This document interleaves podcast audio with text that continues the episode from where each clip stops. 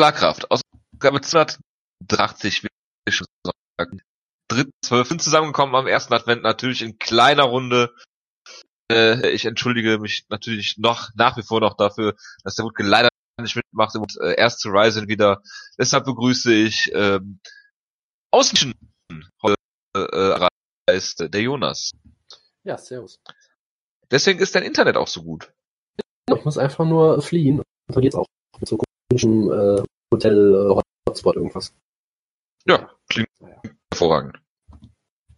Gut. Äh, wir haben, äh, ich entschuldige mich nochmal recht dafür, dass wir letzte Ausgabe hatten. Es äh, ging allerdings nicht, weil wir erkrankt sind und heute auch noch nicht fit. Das wird zu entschuldigen. Ähm, deswegen möchte ich kundfangen und Heisch eigentlich auch wirklich nur über den beiden kurz sprechen. Äh, Gastelum hat gekämpft gegen Michael Bisping. Es war ja, Gastelum eigentlich kämpfen sollte gegen, gegen wen sollte er nochmal kämpfen? Äh, das ist jetzt eine hervorragende Frage. Ich hab's halt, äh, Anderson Silver, genau, der wieder durch. Ach ja, stimmt, ja, Anderson Silver, das war ja das, ja, äh. Ähm, die gefallen wegen, äh, aus Gründen. Und, äh, ja, Michael Bisping ist eingesprungen. Zwei Wochen nach der halb ausgenockt und ausgejoint in seinem Titelkampf gegen GSP. Die UFC hat es natürlich nicht verhindert und es ist natürlich so gekommen, wie es kommen musste. Kelvin Gastelum hat einer äh, so brutal ausgenockt und, und Bisping war Titelträger und war in diesem Kampf direkt mal dicker Außenseiter. Und ja, es, äh, es kommen musste. Ähm, ist, äh, MMA so ein brutales Geschäft. Vor zwei Wochen auf dem Höhepunkt seines Schaffens von den Trümmern der harten Arbeit im Prinzip. Äh, Bisping ehrt natürlich sehr, dass er den so kurzfristig angenommen. Allerdings ähm, hätte, niemals, hätte man ihn niemals äh, kämpfen lassen sollen. Und äh, ja, ist natürlich äh, ja scheiße.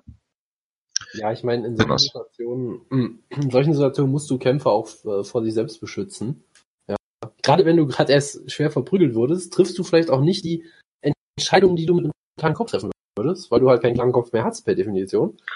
Ich meine, wir hatten uns ja schon mal darüber gewundert, dass das sehr uncharakteristisch für einen Bisping wirkte, der schon zu merken schien, dass es die Karriere nicht mehr lange gehen wird und deswegen sehr als Champion sehr darauf aus ist, sag ich mal, das Beste für, für sich rauszuholen, die größten Moneyfights, die einfachsten Gegner und dann akzeptiert er halt so sehr uncharakteristisch so einen Kampf, wo er eigentlich gar nichts gewinnen kann, mehr oder weniger. Man kann natürlich auch fragen, hat das vielleicht auch damit was zu tun, dass er gerade wieder äh, einen auf Hucke bekommen hat? Äh, weiß man halt nicht und man hätte ihn einfach da äh, selbst vor sich vor sich selbst schützen müssen. Ähm, und es gab ja auch viele Statistiken wieder, dass er jetzt, ich glaube, in was war das, sechs einer letzten acht Kämpfe zu Boden geschlagen wurde oder irgendwie sowas. Selbst für ja. Leuten wie Stevie Dolloway, also eigentlich fast in jedem Kampf. So ungefähr der einzige, wo er nicht zu Boden geschlagen wurde, war, war Luke Rockhold. Der, der Rockhold-Kampf, genau. weil er da, da aus irgendwelchen Gründen Luke Rockhold ausgenockt hat, die ich bis heute nicht verstehe. Ähm, und ansonsten. Die Psyche der Kämpfer, Junge, aber du verstehst das nicht, nie darüber reden. Das ist korrekt, das ist leider immer noch so eine, so eine Wissenslücke von mir. Ähm, nee, aber ansonsten, was man dazu sagen, es ist ein ziemlicher Skandal, dass es stattgefunden hat überhaupt. Und äh, ja, für Gastelum natürlich ein schöner Sieg irgendwie, aber es hat dann noch ein sehr fader beigespielt. Äh, in der Tat. Damit möchte ich äh, Shanghai auch äh, äh, alles andere ist nicht so interessant. Obwohl, äh, Jonas, du möchtest bestimmt noch Ewigkeit über äh, Sabit äh, Magomed Sharif äh, reden, der ja, jetzt auf Fall gegen El Pantera werden soll. Äh, er ist auf jeden Fall natürlich weiterhin ein Hypekämpfer von mir und hat überraschenderweise trotzdem gesagt, das. Das ist ja. sehr schön. Äh, ich muss ehrlich gesagt sagen, ich habe den Kampf nicht gesehen, weil ich das auch durch die Zeitverschiebung alles komplett verpennt habe. Ähm, aber er hat gewonnen, er hat sich einen sehr schönen, ich glaube es war ein Anaconda-Choke sogar geholt. In dem Kampf, ja. den bis dann auch dominiert hat. Das, das Finish habe ich gesehen, das war eine sehr schöne Submission. Und er sieht weiter aus wie ein Top-Talent im Featherweight auf jeden Fall. Also den sollte man auf jeden Fall im Auge behalten. Ähm, wenn wir Team Starkraft nochmal machen sollten, wäre er sofort äh, fast schon Block für mich oder zumindest eine klare Nominierung. Und ja. äh, schauen wir halt mal. Also den kann man. Ein Grund dafür, Team Starkraft abzuschließen.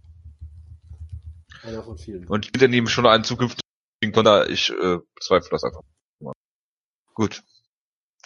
Dann äh, kommen wir zu UFC 208 von gestern. Nee, Quatsch. Es gab noch die auf, äh, das Tal. Ja, die Show des Jahres natürlich. Rox oder Ferry kurzfristig die, eingesprungen. Die Show, die Wutke uns aus irgendwelchen Gründen schmackhaft machen wollte, als er uns Die vor allem. um 4 Uhr nachts oder wann auch immer auf Facebook geschrieben hat. ja, genau. Im, Im ominösen Gruppenchat, dass es viele Finishes gab, wo wir dachten, okay, geil.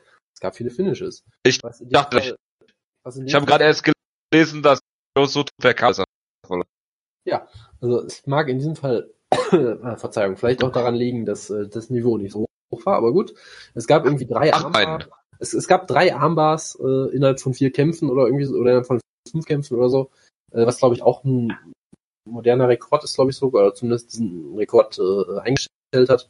Ähm, und ja, es gab eine Sache, über die man unbedingt reden muss, natürlich Brad Johns äh, hat Joe Soto besiegt per Calf Slicer in 30 Sekunden, was absolut großartig war. Submission des Jahres Contender würde ich weiterhin sagen, weil Joe Soto macht diese ersten 10 Sekunden, was auch immer, ist halt Abtastphase und dann will er halt sofort ein Single Leg zeigen und Brad Johns rollt einfach durch das Single Leg durch und zeigt sofort diesen Calf Slicer und kriegt ihn einfach nur. Das war eine Pro Wrestling Submission, die nicht funktionieren können darf. Ich weiß, Calf Slicer sind äh, legitime Aufgabegriffe, ja. Da gibt's natürlich viele BJJ-Leute, die sich darauf spezialisieren. Eddie Bravo hat bestimmt auch einen lustigen Namen dafür, der wieder ganz anders denkt. Irgendwas mit Crack im Namen oder so, keine Ahnung. Ähm, und ja, ich weiß, Men- Ja, bestimmt. und, und ich weiß, Crackslicer. ja, der, der Crack Slicer, genau. Das, das wird sein, ja. Ja. Äh, nee, aber und, und Eddie, äh, Eddie Ivan Menji war einer der einer der originalen Jonas Hype-Kämpfer, hat damit, hat, hat auch mal mit dem Calf Slicer vor Ewigkeiten einen gewissen Joe Lozan getappt in einem MA-Kampf. Also ich weiß schon, dass das eine so eine echte Submission ist natürlich. Aber Charles Oliveira hat auch mal eingezeigt Stimmt, gegen stimmt, Geisley oder sowas. Der, der andere Calf Slicer in der Es war Geschichte. Reverse Calfslicer, glaube ich, oder so. Das, das, das kann sehr gut sein. Also ja, es ist natürlich eine legitime Submission, aber sie trotzdem extrem selten siehst. Und gerade halt die Art und Weise, wie, es war halt wirklich eine, eine, eine Sequenz. Es war ja nicht einfach nur ein Calfslicer, der irgendwie am Boden passiert. Es war halt auch noch als, quasi als Takedown-Defense. Und das war dann halt schon wirklich unfassbar beeindruckend. Und ich sag mal, Volkan-esque, also sowas siehst du wirklich eigentlich nur in, in Shoot-Style-Wrestling. Ähm, und das war halt wunderbar. Und Brad Johns natürlich offiziell auch Hype-Kämpfer von mir. Äh, nachdem er ja schon in seinem UFC-Debüt äh, Kwan Ho besiegt hat, den ich mal gehypt habe, als ich äh, aus Korea wiedergekommen bin, der natürlich sofort alle seine UFC-Kämpfe verloren hat. Ähm, Ja. Aber Brad Johns ist ein, ist, ist, ein sehr interessanter Kämpfer, der, der Stolz von äh, äh, Wales, glaube ich, ist es, genau. Ja. Ähm, ist jetzt immer noch unbesiegt, ist ziemlich jung, sehr guter Grappler, guter Ringer. Also der Mann macht auf jeden Fall Spaß und den man behalten. Ansonsten Okay. habe ich ehrlich gesagt, Alien. Das ist sehr wahrscheinlich natürlich, ja. Äh, ansonsten habe ich Vor allem Eric Kurzlich. ansonsten- Weiß, er verloren hat per Reverse. Das, das wäre, ja, ja. Nein, aber ansonsten habe ich leider sehr wenig, oder leider, ja, ich habe zum Hm. Glück, ich weiß es nicht, ich habe sehr, sehr wenig. Ich finde, dass du ihn schon viel zu direkt. Ich habe sehr wenig von der Show gesehen. Äh, Nico Montano hat Roxanne oder Ferry besiegt im irrelevantesten UFC-Titelkampf seit Menschengedenken, Seit keine Joe Ahnung. Soto. Äh, ja, aber da hattest du wenigstens TJ Dillashaw im Kampf. Da hattest du wenigstens, Äh. den besten, da hattest du wenigstens den besten Bantamweight der Welt in dem Kampf. Ich weiß, ich hätte jetzt ja. äh, Was hast du besten Bantamweight der Welt gesagt?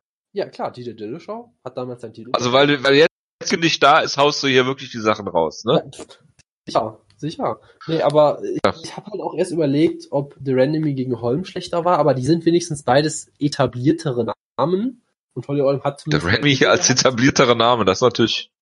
Ich, ich sag mal so, Jermaine Jeremy hatte schon mal Siege in der UFC.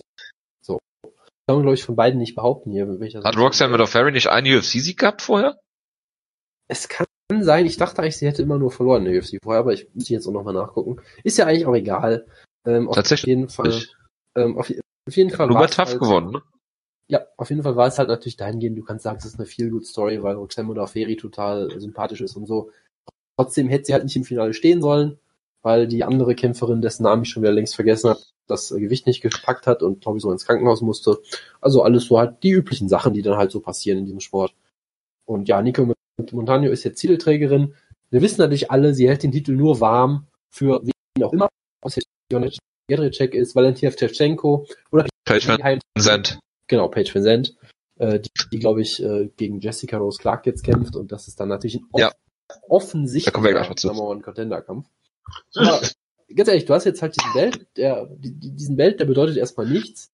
Weil Jeder geht davon aus, wirklich absolut jeder, dass er sofort verloren wird im nächsten Kampf. Und ja, Jetzt können wir halt gespannt sein, wie es ausgeht. Es ist alles sehr spannend. Ja, natürlich. Oh, Pius, hör mal auf mit einem Schreibspaß. Ich lese immer acht, ne? So. Kommen wir zum äh, UFC 218 zu Max Holloway gegen Jose Aldo. Das war ein Main Event oder Co-Main Event, der der UFC im letzten Moment weggebrochen ist. Äh, eigentlich sollte Holloway gegen der hat, glaube ich, das, äh, was hat er sich gebrochen? Der hat sich gar nichts verletzt, weil laut Dana White äh, ist das ja nicht möglich, sich beim Training zu verletzen, Jojo, das weißt du doch. Ja, da kommen wir doch gleich noch zu, was Dana White wieder alles gesagt hat.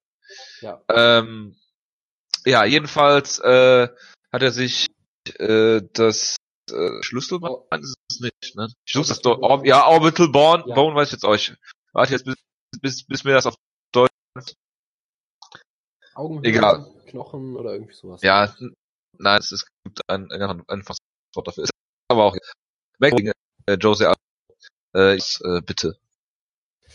Ja, also natürlich den Kampf der Jochbein, danke. Ja, Dann ist ja gut, dass wir jetzt endlich geklärt haben, den sehr wichtige, den sehr wichtigen Fakt, für den wir unbedingt den Podcast stoppen mussten jetzt. du hast Salzleister geredet, du irrelevantesten Kampf. das, ist, das, ist, das ist deutlich relevanter, ja. Ja, Anatomiekraft. Also bitte. Ja. Nein, also äh, es ist halt äh, ein Kampf, der irgendwie auch so ein bisschen diesen Fadenbeigeschmack hatte, weil jeder dachte, okay, Aldo jetzt nochmal Titelkampf und vermutlich verliert er wieder und es ist ja dann auch so gekommen. Deshalb so richtig freuen konnte ich mich irgendwie dann doch nicht drauf, aber es war natürlich trotzdem wieder ein unfassbar faszinierender Kampf zwischen, ja, für mich weiterhin dem besten Featherweight aller Zeiten, zwischen dem, der au- auf jeden Fall auf dem Weg ist, der beste Featherweight aller Zeiten zu werden, wenn er so Also Aldo ist auf dem Weg und Holloway ist der Beste. Äh, genauso habe ich das gemeint, äh, lieber Joe Rogan, genau. Genauso habe ich das gemeint.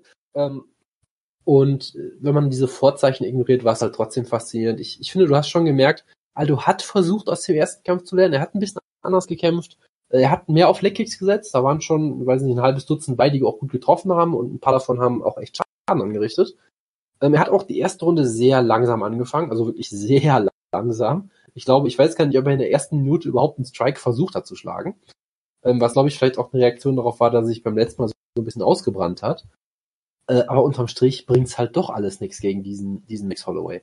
Weil der hat ein unfassbares Kind wieder hier bewiesen, ist einfach durch alle Schläge von Aldo durchmarschiert, als wäre es nix. Er hat eine Cardio, mit der er, glaube ich, locker zehn Runden kämpfen könnte, so wie er aussieht. Und Aldo kann das eben nicht. Er hat nicht mehr diese, äh, die, diese Härte, er kann nicht mehr diese Schläge nehmen, die Holloway locker wegsteckt. Und er kann auch nicht so lange und so, so hart äh, kämpfen, wie Holloway das tut. Und dann ist es halt wirklich ein Kampf, den Aldo wirklich nur gewinnen kann, wenn er absolut perfekt kämpft. Und äh, das äh, ist halt einfach gegen einen Max Holloway, der auch noch so intelligent kämpft, scheinbar einfach nicht mehr möglich. Ja.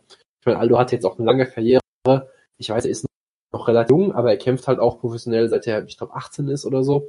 Hatte viele Verletzungen, hatte lange, lange Zeit als Champion, die, glaube ich, auch unfassbar schlaucht, mental wie körperlich.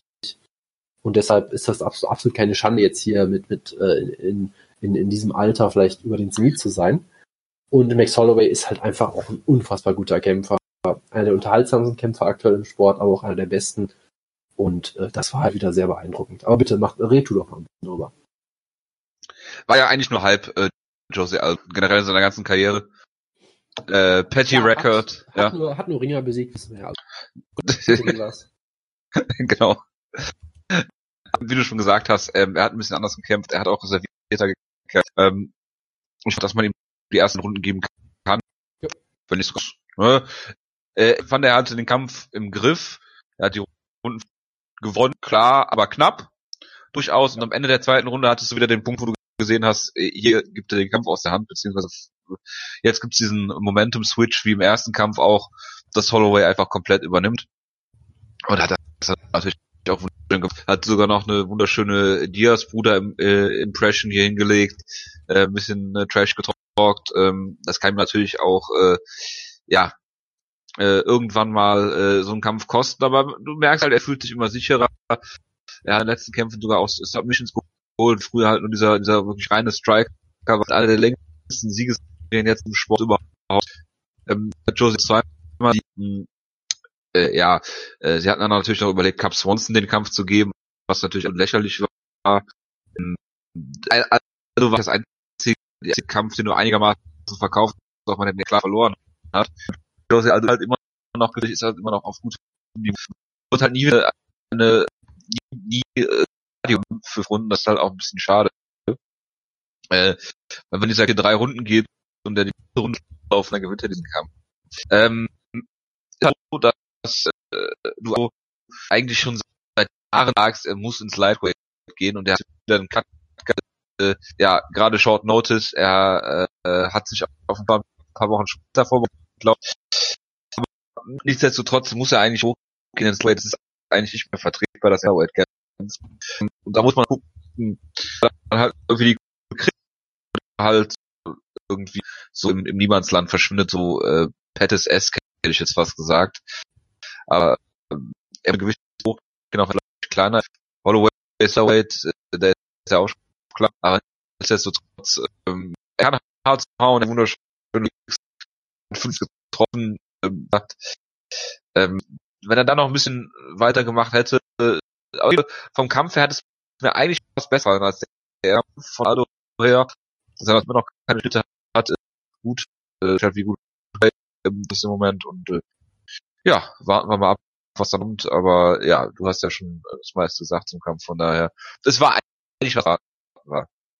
Das ist auch eine wunderbare Überschrift im Main Event eigentlich. Äh, obwohl, äh, warten wir mal, äh, was, was machen wir jetzt mit Hollow? Wem, wem, wem würdest du ihm, ihm geben? Das ist äh, eine sehr gute Frage. Erst möchte ich eine Sache noch sagen. Oh, bitte. Er wirkt, er wirkt einfach wieder unfassbar sympathisch im Postfeld-Interview, wo Joe Rogan... Weil er sich bei Jesus bedankt. Weil zum Beispiel, weil Joe Rogan natürlich wieder sein Narrativ gesp gesponnen hat, gesagt, jetzt hast du alle besiegt, jetzt bist du der beste Featherweight aller Zeiten und er sagt einfach, nö, bin ich nicht. Ich muss erstmal so viele Titelverteidigungen machen wie Aldo oder sowas und ist da so, so total humble irgendwie, macht gleichzeitig einen Call-out gegen die ganze Division, sagt, ihr seid alle Cupcakes, ich fress euch alle auf. Also hat so seine, seine, seine Catchphrases, wirkt dabei jetzt auch nicht irgendwie so arrogant oder sowas, sondern halt einfach natürlich sehr selbstsicher.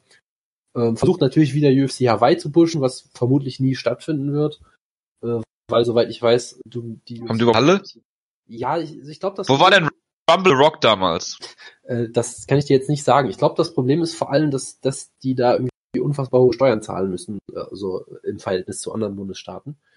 Ähm, aber ich Das ist doch egal. ich, hoffe, Ich bin mir sicher, dass sie mit der Commission dann dass sie es trotzdem machen. Ich weiß auch zum Beispiel nicht, wie das mit den Zeitzonen ist, weil da war es ja doch sehr weit draußen, ob man das dann irgendwie vernünftig machen könnte, dass du dass du es trotzdem so zur Primetime zeigst äh, in, in den USA. geht doch, ist halt früher, ist halt früher. Ansonsten, ich, fände es natürlich auch cool, wenn du es machen könntest. Äh, das Problem für mich ist halt, äh, es würde halt trotzdem wie jede andere UFC-Show aussehen. Das ist halt so ein bisschen das Langweilige daran. Ja, weil auch irgendwie Madison Square Garden, sowas sieht halt einfach aus wie jede Show. Es wäre halt toll, wenn du wirklich so eine richtige Hawaii-Show machst, wo du So wie siehst, Rumble at the Rock. Ja, so, so richtig irgendwie Open Air, so ein schönes Stadion oder so, überall Palmen im Hintergrund. Und dann im Main Event steht. Die haben doch auch den Pro Bowl vor ein paar Jahren noch da in Hawaii gemacht, ne? Keine Ahnung. Ich, ich will einfach nur sehen, wie du einen Oktagon hast, umringt von Palmen und im Käfig hast du Und zwischendurch steht einfach Cap Swanson. Ja, nee, Carl Swanson steht da im Main Event natürlich und äh, so. seine, seine, seine Palmen vom Körper prügeln von, von Max Holloway.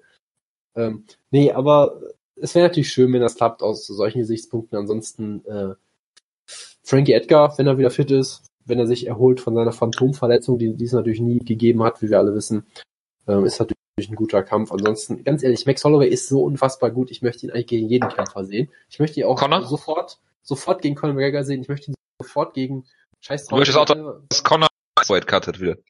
Nee, ich möchte, ich möchte auch gerne, dass Holloway hochgeht. Ich möchte ihn auch gerne gegen, weiß ich nicht, Eddie Alvarez sehen, Justin Gaethje, irgendwen, keine Ahnung. Ich nehme alle Kämpfe. Also du willst, du, also willst du die Division schließen. Ne, ich, ich, ich will damit nur sagen, Max Holloway äh, will ich, ist glaube ich weiterhin der unterhaltsamste Kämpfer aktuell im Sport, auch einer der besten. Deshalb, Nein. ich, ich gucke mir den gegen jeden an. Das, das meine ich damit. Ja gut, was du alles guckst und was nicht guckst, das ist jetzt äh, keine Referenz. Ich, ich gucke mir auch an von mir aus, wie Brad Jones versucht, ihn in den Calf Slicer zu nehmen, auch wenn das jetzt nicht meine erste. Gut. Francis Ngannou gegen äh, Alistair Overeem. Und, äh, ja, der Kampf. Man hätte fast sagen können, wenn Ngannou den ersten Schlag landet, geht Alistair Overeem K.O. Und es ist genauso gekommen. Am Anfang gab es noch etwas Cage Pressing, aber wenn man gese gesehen hat, wie Alistair Overeem, ich sage mal, ähm, ja, wie soll man es nennen, so windmühlenartig gestrikt hat, ähm, dann, dann ist das schon, also dann äh, battelt er ja förmlich um K.O., sagt später, dass er natürlich ganz, äh, dass alles okay ist mit ihm und das freut uns natürlich auch. Ähm, nichtsdestotrotz, ähm, ja, der Uppercut war ein Schlag, auf den wir uns vorbereitet haben, aber er hat einfach gestrikt wie Todd Duffy. Äh, diese einen Kombination, wenn er halt so offen steht, äh, braucht er sich halt nicht dafür, also, ich meine, wenn du kein Kinn hast, dann strikest du nicht so. Ich meine, wenn Dustin Gaethje und Eddie Alvarez so striken, meinetwegen, ja. Wenn Leonard Garcia so strikt, meinetwegen. Aber Overeem, alter Schwede. Ich meine, er hat ihn natürlich getroffen mit dem einen Schlag, aber dann brutal den Konter kassiert. Wutke würde jetzt über ähm, die Phasen der Leichenstarre reden. Das machen wir natürlich nicht. Aber ja, Ngannou hat sich hier auf jeden Fall als äh, Number One Contender mit einem Banner-Sieg zurückgemeldet. Und äh, ja, am Anfang siehst du halt, dass alle Leute irgendwie so Cage Pressing versuchen gegen Ngannou und der macht dann halt irgendwas Verrücktes. Entweder der Ref bricht äh, den den den Clinch, den Ngannou übrigens ja sofort umgedreht hat auch. Genau. Äh, oder er bringt sich so ein äh, ja so ein ja, wie soll man sagen, so ein Sak Sakuraba-esken äh, äh, ja, Kimura daraus. Aber ähm, ja, ich meine, Overeem ist ein Veteran, ja. Und dass, dass Ngannou einfach so leicht den Clinch umdreht und dann einfach wartet, bis der Ref dazwischen geht. Und wenn er dann so brutal ist, ist schon, ist schon eine absolute Ansage. Und äh, ja, das, äh, ja, bin ich mal gespannt, wie Stipe sich gegen äh, Ngannou verkauft.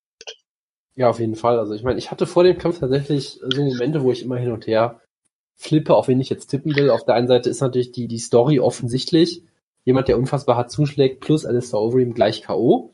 Gleichzeitig hast du halt gedacht, Alistair Overeem ist vermutlich von den, von den Skills her der vielseitigste Kämpfer im Heavyweight. Er kann einfach alles eigentlich, bis auf Schläge verteidigen. Ähm, und Was schlecht ist im Heavyweight, ja? Ist korrekt, aber gleichzeitig ist Engano halt auch so unfassbar grün, dass du halt auch noch nicht so ganz weißt, was, was du von ihm halten kannst, außer dass er halt äh, unfassbar zuhört und ein unfassbares Talent ist, rein von der Athletik her und so weiter, ja. Ähm, und dann haut den halt einfach so weg. Also ich weiß nicht, ob es der K.O. des Jahres ist. Ich weiß nicht, ob es der schönste K.O. ist, den ich hier gesehen habe. Es ist auf jeden Fall einer der brutalsten K.O.s, die ich hier gesehen habe. Äh, allein wie halt Overeems Kopf da, die, dieser, wie nennt man das denn, Whiplash, äh, dieser, dieser Rück, Rückstoß oder wie auch immer. Recoil dann, heißt Rückstoß, Whiplash heißt äh, Schleudertrauma. Ja, das hat er glaube ich auch gehabt. Und dann wie, wie, wie dann quasi, äh, es fast so aus, als würde der, der Kopf gleich einfach abfliegen wie so eine Rakete und dann so zurück und dann im Nacken so, ah, das war alles, das war alles und ah, das, das sah wirklich aus wie in so, einem, so, so einem Comicbuch. Es gibt da ja auch entsprechende ähm, äh, Fotos von, direkt nachdem der Schlag gelandet hast, wo du wirklich denkst, okay, äh, das ist, das ist nicht echt, das hat sich jetzt irgendwie Rob Liefeld ausgedacht oder irgend so jemand. Ähm, und das ist halt wirklich beeindruckend. Also Francis Ngannou ist ein, ich glaube, ein Talent, wie wir es allein von der ganzen Physis her, wie wir es vermutlich noch nie gesehen haben im Heavyweight und wer ihn der Hela weggeklatscht hat und klar, alle Sachen zum Trotz, ja, Overeem hat ein schlechtes Kinn, das ist immer bewiesen. Trotzdem, wann wurde Overeem das letzte Mal im One-Punch ausgenommen? Das siehst du auch nicht so häufig. Also, dass er so brutal äh, äh, K.O. geht, das ist auch eine Seltenheit und ich glaube, mit dem Schlag hättest du auch jeden Heavyweight ausgenockt. Ganz ehrlich. Er hat ihn halt clean getroffen, ne? Ich ja. glaube, dass auch andere Heavyweights ihn so ausgenockt hätten. Äh, das mag sein, ja klar, aber ich glaube nicht, dass viele Heavyweights diesen Schlag so zeigen können, sagen wir es. Ja, aber wie gesagt, äh, ich finde, ich finde, Gano profitiert halt von dieser Unbekümmertheit, die er noch hat. Ja. Ähm, sollte er wirklich mal in Probleme kommen, weiß ich halt nicht, wie, wie er dann reagiert. Ne? Ich meine, wenn, äh, wenn, ich meine, er glaubt seinen Hype, ist auch alles in Ordnung, er ist unbekümmert, er, er dreht den Clinch um, lässt, lässt, äh, macht dann einfach nichts, stellt Overeem am Käfig ähm, und äh, gerade auch, weil, weil Overeem ja diese, diese ähm, aus dem Clinch raus immer diese schönen Bodykicks zeigt, ne, aus dieser Halbdistanz. Ne, das verhindert er ja damit, äh, ähm, dass, dass der, dass er den Referee dazwischen gehen lässt. Äh, von daher ist das eigentlich äh, clever gemacht. Ähm, es gab jetzt diesen Hype, dass Ngannou den äh, ähm, härtesten, was aufgezeichneten Schlag an einer neuen Punching Machine gezeigt hat, die wo er den ersten Schlag gezeigt hat oder sowas. Ich Gut, überspitze das jetzt natürlich. Diese Punching Machines sind ja, glaube ich, auch eher, sagen wir mal, nicht so ganz. Es ist, es ist halt, nicht so ganz ja, nein, es, es ist halt, es ist halt, es ist halt wieder typischer UFC-Hype. Ja, aber ähm, du hast gesehen, er zieht natürlich durch diesen brutalen K.O. auf Pops. Das ist ja auch völlig in Ordnung. Und ähm, er kämpft jetzt gegen Stipe und das ist halt so wirklich der Meilenstein, wo ich sage, Äh, da muss er sich jetzt wirklich beweisen. Dass er Overeem mit einem One-Punch ausnocken kann, ist jetzt nichts, was ich, was ich nicht vorher auch schon geglaubt hätte. Ähm, Gleichzeitig die Art und Weise, wie er es gemacht hat, ist dann halt schon absurd. Ja, aber wenn du mir das vorher erzählt hättest, hätte ich, jetzt, hätte ich mich jetzt nicht darüber gefreut, dass er äh, wie ein Sack äh, zu Boden fällt. Weil äh, Ngannou natürlich äh, absolute Knockout-Power hat. Ähm, nichtsdestotrotz ist jetzt die Frage, Stipe gegen Gano. Wenn du jetzt der Trainer von Stipe Miocic wärst, Jonas, wie würdest du ihn gegen Francis Ngannou kämpfen lassen? Ich würde sagen, äh, Junge, guck dir viele Shinya Aoki-Kämpfe an, pull sofort Guard. Nein, keine Ahnung. Das ist eine sehr gute Idee von dir. Ja, danke, danke. Jetzt wissen wir auch, warum du hier bist und nicht Trainer von UFC-Kämpfern. Ja, das ist mir einfach äh, zu, zu, viel, zu viel Stress. Da habe ich keinen Bock drauf. Dann müsste ich irgendwie mit, mit Dennis Siever durch, durch den, Ja, und du würdest ständig das Handtuch werfen. Das ist ja total langweilig. Ja, und ich müsste mit Dennis Siever Witze über Mülleimer machen, wo Conor McGregor draufsteht oder irgendwie so. Das habe ich alles. Nee, ja. aber ähm, äh, ich meine, es es ist halt durch, durch tatsächlich die Frage, wie bereitest du dich auf einen Francis Ngannou vor, der einfach so eine Physis hat, die du, glaube ich, überhaupt nicht emulieren kannst. Du kannst natürlich sagen, hey, äh, pass auf Uppercuts auf oder so, aber ich glaube, auf die Art und Weise, wie diese Uppercuts kommen, bist du trotzdem kaum vorbereitet. Das ist so ein bisschen wie, weiß nicht, wenn du gegen einen John Dodson kämpfst oder so, du kannst dich genug darauf vorbereiten, du wirst trotzdem erstmal schockiert sein, wie schnell der Typ ist. Ja, oder Mighty Mouse oder, oder solche Leute halt. Also ich, ich glaube, es gibt manche, äh, manche solchen, solche physischen Sachen, auf die du dich kaum vorbereiten kannst. Und das macht den Kampf natürlich unfassbar gefährlich. Ansonsten hat Stiepe, denke ich, schon äh, prinzipiell einen guten Gameplan. Er ist ja durchaus jemand, der, der sehr gut ähm, Leute auch stalken kann, der vielleicht sie, sie am Käfig stellen kann. Das hat er zum Beispiel gegen JDS sehr gut gemacht. Dann nimmst du einem Engano natürlich auch ein bisschen was von der Mobilität weg, von der Geschwindigkeit auch, die er dann äh, aufbauen kann mit solchen Schlägen. Äh, ansonsten wäre natürlich, denke ich, der Plan, ihn zu Boden zu nehmen. Das ist jetzt erstmal kein, kein Wunder, ja. Das stimmt. Ich meine, ich mein, solange er nicht im Clinch wäre, den Kazushi Sakuraba auspackt mit einem Move, der ihm kurz vorher Backstage erst gezeigt wurde, was auch ja. weiterhin großartig ist. Ähm, Jonas halt, glaubt den Hype. Ich glaube, äh, Hype grundsätzlich immer, egal. das stimmt natürlich. Das weißt du doch. Äh, nee, aber ich ja. es gab ja zum Beispiel auch mal diesen Kampf von, ich glaube, es war ein Gano gegen Curtis Blade sogar. Razor Blades. Wenn ich mich recht erinnere, war das halt auch wirklich so ein Kampf, wo Ngannou einfach zwei Runden lang zu Boden genommen wurde und ihn am Ende halt brutal ausgenockt hat. Ähm, das war halt natürlich auch noch sehr früh in Ngannous Karriere, wo er, glaube ich, auch noch nicht wusste, was Takedowns sind. Muss man jetzt mal überspitzt zu sagen. Das ist ein Jahr her. Ja, das ist halt sehr früh in seiner Karriere. Also er hat seitdem wirklich riesige Schritte gemacht, muss man einfach mal fairerweise sagen, ja. Anderthalb Jahre jetzt. Ähm, aber in dem Kampf hatte er schon richtig schlechte Takedown, die zugegebenerweise auch gegen einen relativ guten Ringer mit Curtis Blades. Also, Hat jemand überhaupt schon versucht, ihn seitdem zu Boden zu nehmen? Ähm, kann also ich spontan, spontan nicht sagen, die Kämpfe gingen jetzt auch so besonders. Von daher, ich, ich wäre jetzt nicht schockiert, wenn, wenn das letztendlich auch Olims Plan war mit dem Clinch. Weil wenn er holt, ja. Takedowns ja auch, auch, auch, auch über den Clinch, aber das hat dann ja auch nicht so ganz geklappt.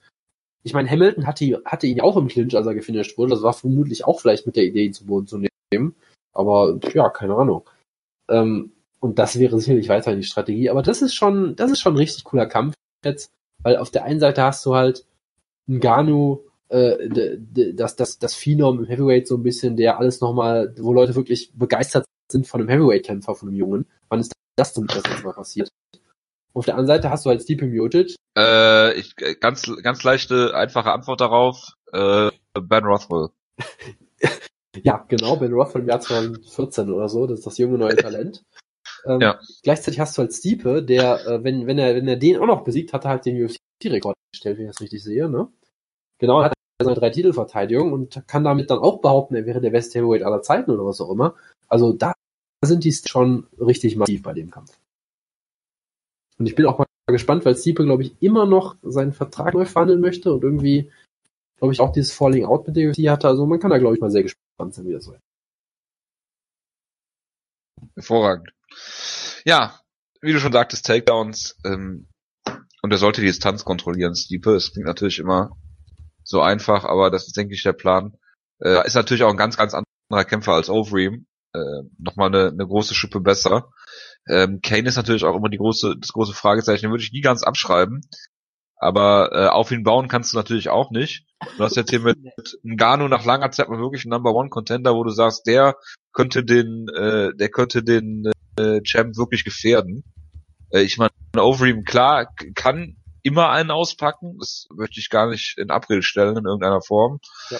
Ähm, ich, ich aber so, hast, bitte? du das Cyborg? Hast, hast, du mal das Cyborg verfolgt, was zu der Show geredet wurde? Natürlich habe ich das Cyborg nicht verfolgt. Ich bin doch nicht wahnsinnig. Da hat natürlich unser Lieblingsuser natürlich. Möchtest du raten? Master, Master FF hat natürlich auch ne, schon wieder spekuliert über, über das Rematch zwischen Overeem und Siepe und da würde er Overeem ja vorne sehen. Von daher, das ist alles noch nicht, noch nicht zu Ende diskutiert. Ja, der würde auch JDS im Rematch vorne sehen. Ja. Im, im Rubber-Match.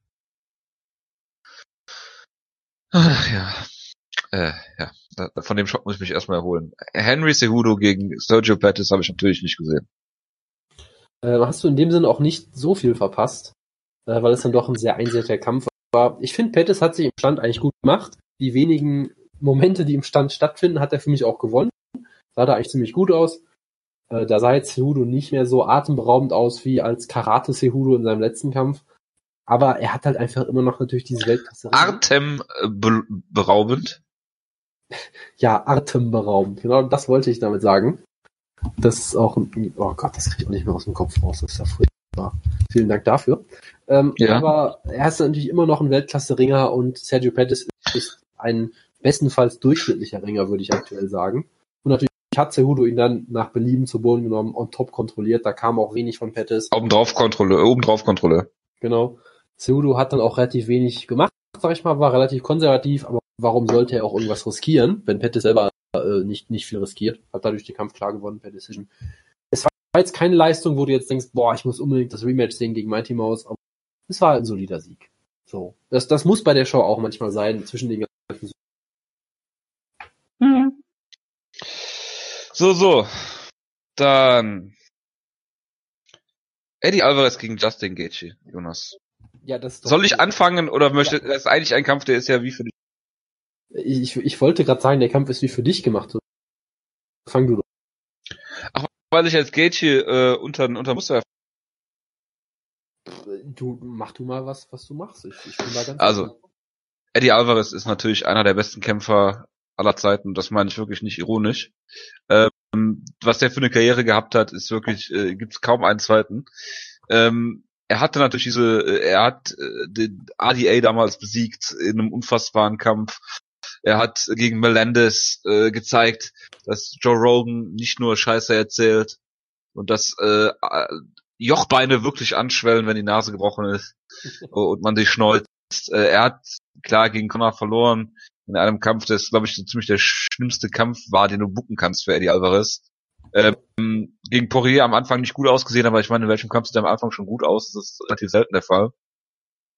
Äh, und hat hier ähm, also gegen, gegen Poirier den Kampf hinten raus eigentlich besser in den Griff bekommen und hätte ihn, also die Chancen standen nicht schlecht, dass er den Kampf gewinnen würde, bis er sich dieses unglückliche Nie geleistet hat.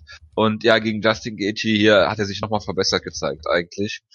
Ähm, er hat alle alle Leckkicks von Gaethje gefressen. Ähm, hat zwischenzeitlich in der dritten Runde vor allen Dingen auch, auch ähm, in äh, äh, Rechtsauslage gekämpft, hat äh, aber technisch sich sehr, sehr verbessert gezeigt. Er ist nicht, nicht mal niedergeschlagen worden in dem Kampf. Er hat wunderschöne Kombinationen gezeigt zum Körper und zum Kopf. Ähm, hat viel mehr äh, äh Strikes gelandet als Gage in diesem Kampf. Und ja, äh, Eddie Alvarez ist halt einfach die bessere Version von, von Justin Gaethje. Ähm, wenn ihr irgendwann euch mal ein Highlight Reel äh, angucken wollt von äh, lustigen Kämpfen, guckt euch die letzten zehn Sekunden der ersten und zweiten Runde an. Da sind sehr lustige Dinge passiert. Mit einem Rolling, äh, Rolling Headkick oder sowas von, von Alvarez und äh, einem äh, Takedown, den äh, Justin Gaethje mit einer Rolle gestoppt hat oder sowas. Also ja, und, dann, dann und danach Head, und danach einen Headkick kassiert hat. Ähm, also sehr lustige Szenen, aber hier hast du gesehen, dass Eddie Alvarez einfach Top Top 3 Lightweight Kämpfer ist ohne jeden Zweifel, wie ich finde. Und ähm, am Ende gab es dieses brutale Nie, wo Gaethje zu Boden ging äh, und äh, Häuptling dann dazwischen gegangen ist und äh, die Reaktion äh, nach, dass Gaethje direkt aufgestanden ist äh, und dann direkt wieder hingefallen oder wie auch immer, äh, sagt natürlich wahrscheinlich viele auf Twitter, dass es viel zu früh war, aber im Endeffekt war es genau die richtige Entscheidung. Ähm, ja, du musst den Kampf nicht weiterlaufen lassen, wenn jemand so viel Schläge kassiert und dann mit dem Knie zu Boden geht ähm, dann ist der Kampf vorbei für mich. Es gab dann zwar noch Schläge, glaube ich, dahinter, aber ähm, im Endeffekt war nie das äh, vorbei, der Kampf. Ich weiß nicht, ob auch noch ein Zahn weggeflogen. Es sah auf jeden Fall übel, übel aus. Und äh, ja, man kann äh, Eddie Alvarez nur zu dieser hervorragenden Leistung gratulieren. Und mit Justin Gage wird es jetzt natürlich bergab gehen. Da bin ich mir äh, ziemlich sicher, Jonas. Ja, also ähm, es war erstmal natürlich ein herausragender Kampf.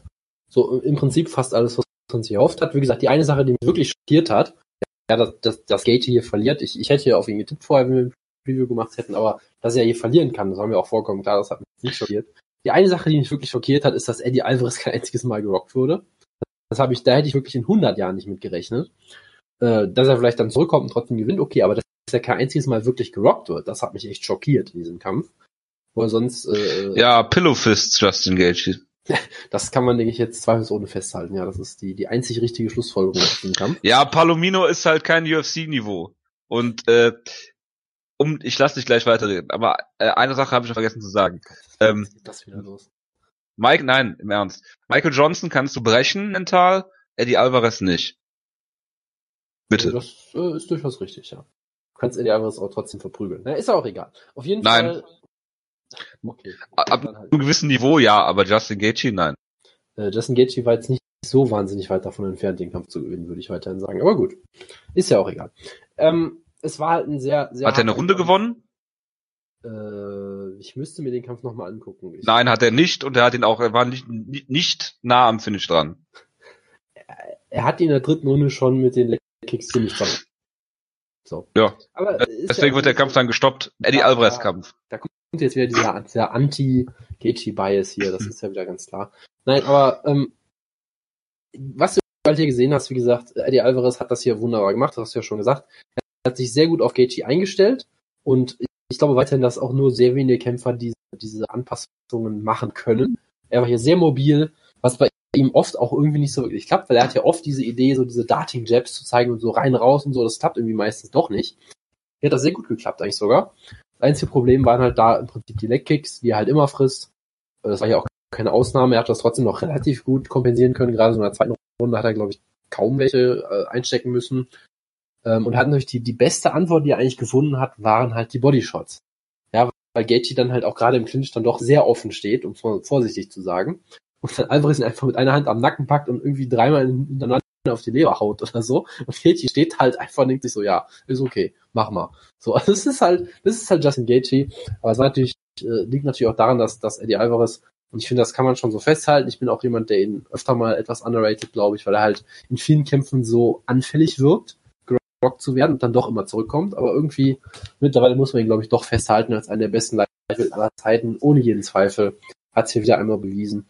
Ähm, ich finde, dass, dass der Kampf jetzt nicht aussagt, dass äh, Justin Gaethje jetzt irgendwie exposed wurde oder sowas. Ich glaube, es hat halt wieder mal gezeigt, wie unfassbar gut Eddie Alvarez ist und was für einen unfassbar klugen Kampf er auch hier gemacht hat. Und es war halt trotzdem ein unfassbar harter Kampf. Er hat trotzdem viel eingesteckt.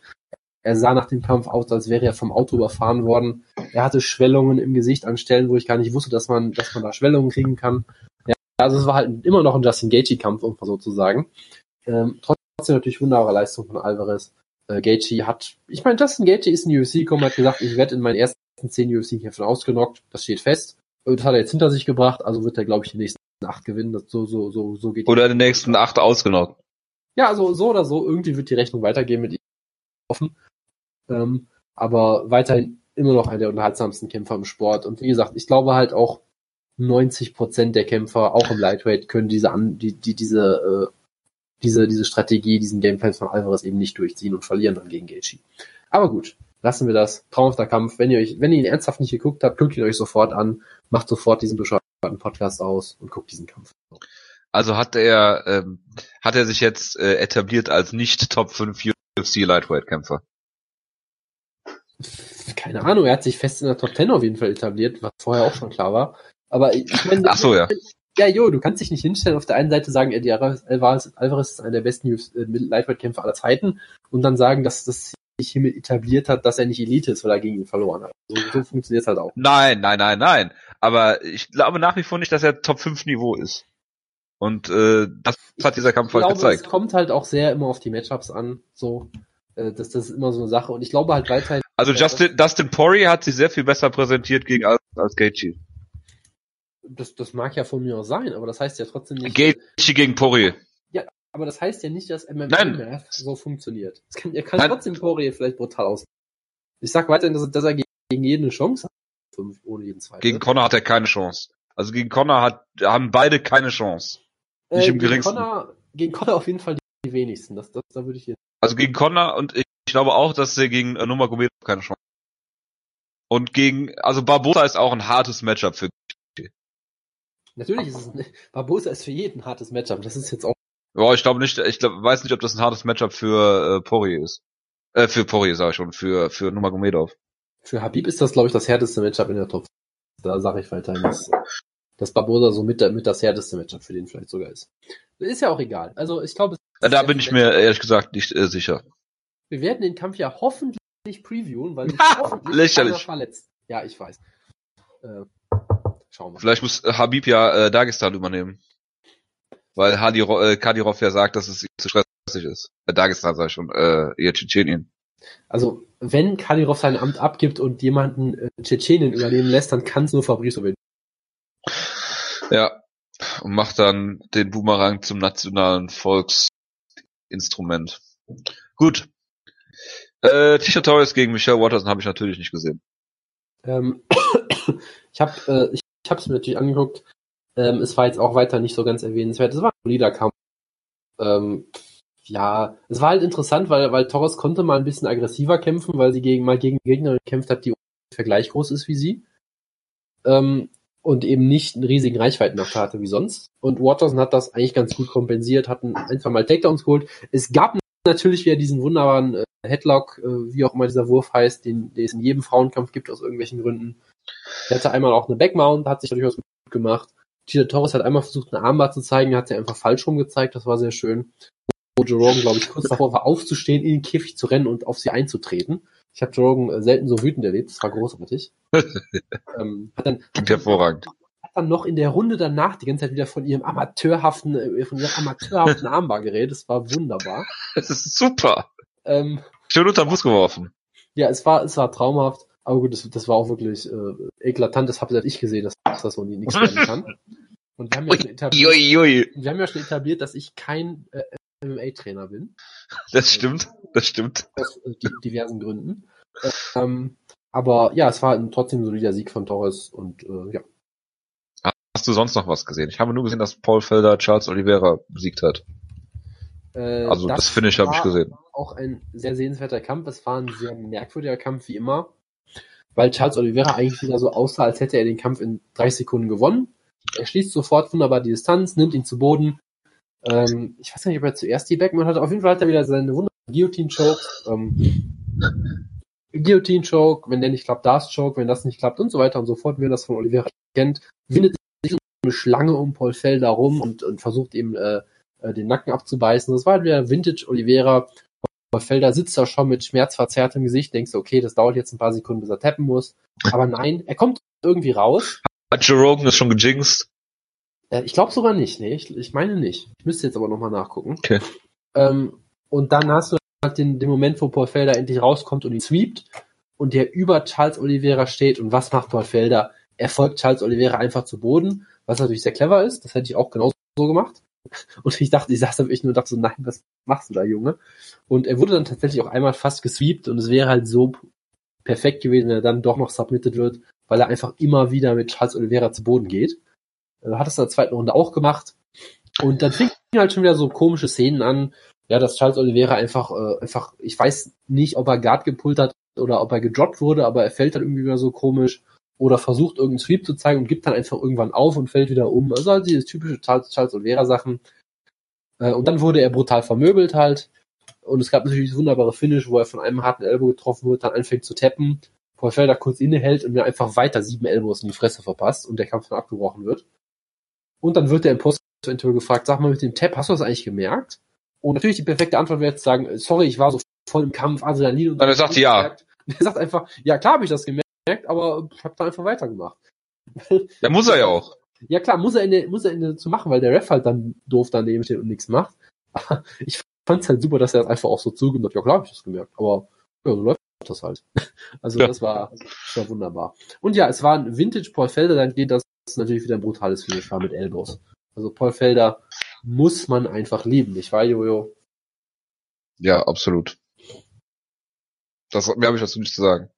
Ich finde, er ist ein großartiger Kommentator. Als Kämpfer ist er, naja, ist okay. Ich meine, er hat gerade Charles Oliveira besiegt, damit ist er sicherlich Top 15 oder locker. Ist Charles Oliveira in der Top 15? Wahrscheinlich nicht, weil er gerade hochgegangen ist. Ich vermute sogar, aber keine Ahnung. Vom Potenzial her ist das auf jeden Fall. Ja, vom Potenzial her. Gut. Madeiros gegen äh, äh, Dingens. Heißt er noch? Äh, Cowboy Oliveira, der nicht Philippe Arant ist, äh, Jonas. Korrekt. Jojo, hast du den Kampf gesehen? Natürlich nicht. Dann hast du ich viele gerade Leute, geschrieben. du hast für viele Leute den Kampf des Jahres verpasst. Ja. Ähm, Das ist mir völlig egal. Und ich sage dir eins, du wirst den Kampf, Mhm. du wirst ihn gehasst haben, glaube ich. Mhm. Weil es war ein vollkommen wildes Slugfest, wo sich beide mehr, mehr oder weniger äh, komplett kaputt hauen und sich beide mehrere Jahre ihres Lebens verkürzen.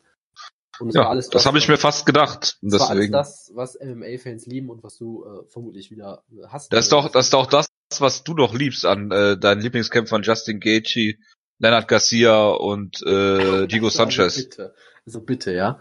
Ähm, ich liebe natürlich solche Kämpfe wie Eddie Alvarez gegen Justin Gaethje auch, wo es ein, durch, das war natürlich ein, ein War, aber auch auf dem höchsten Niveau. Äh, Das war auch ein wildes Slugfest. Es war, glaube ich, nicht ganz auf dem höchsten Niveau, um es mal so zu sagen. uh, da legt sich aber weit aus dem Fenster. Natürlich zwei talentierte Kämpfer, die aber auch einfach komplett ohne Defensive kämpfen und einfach extrem wild sind.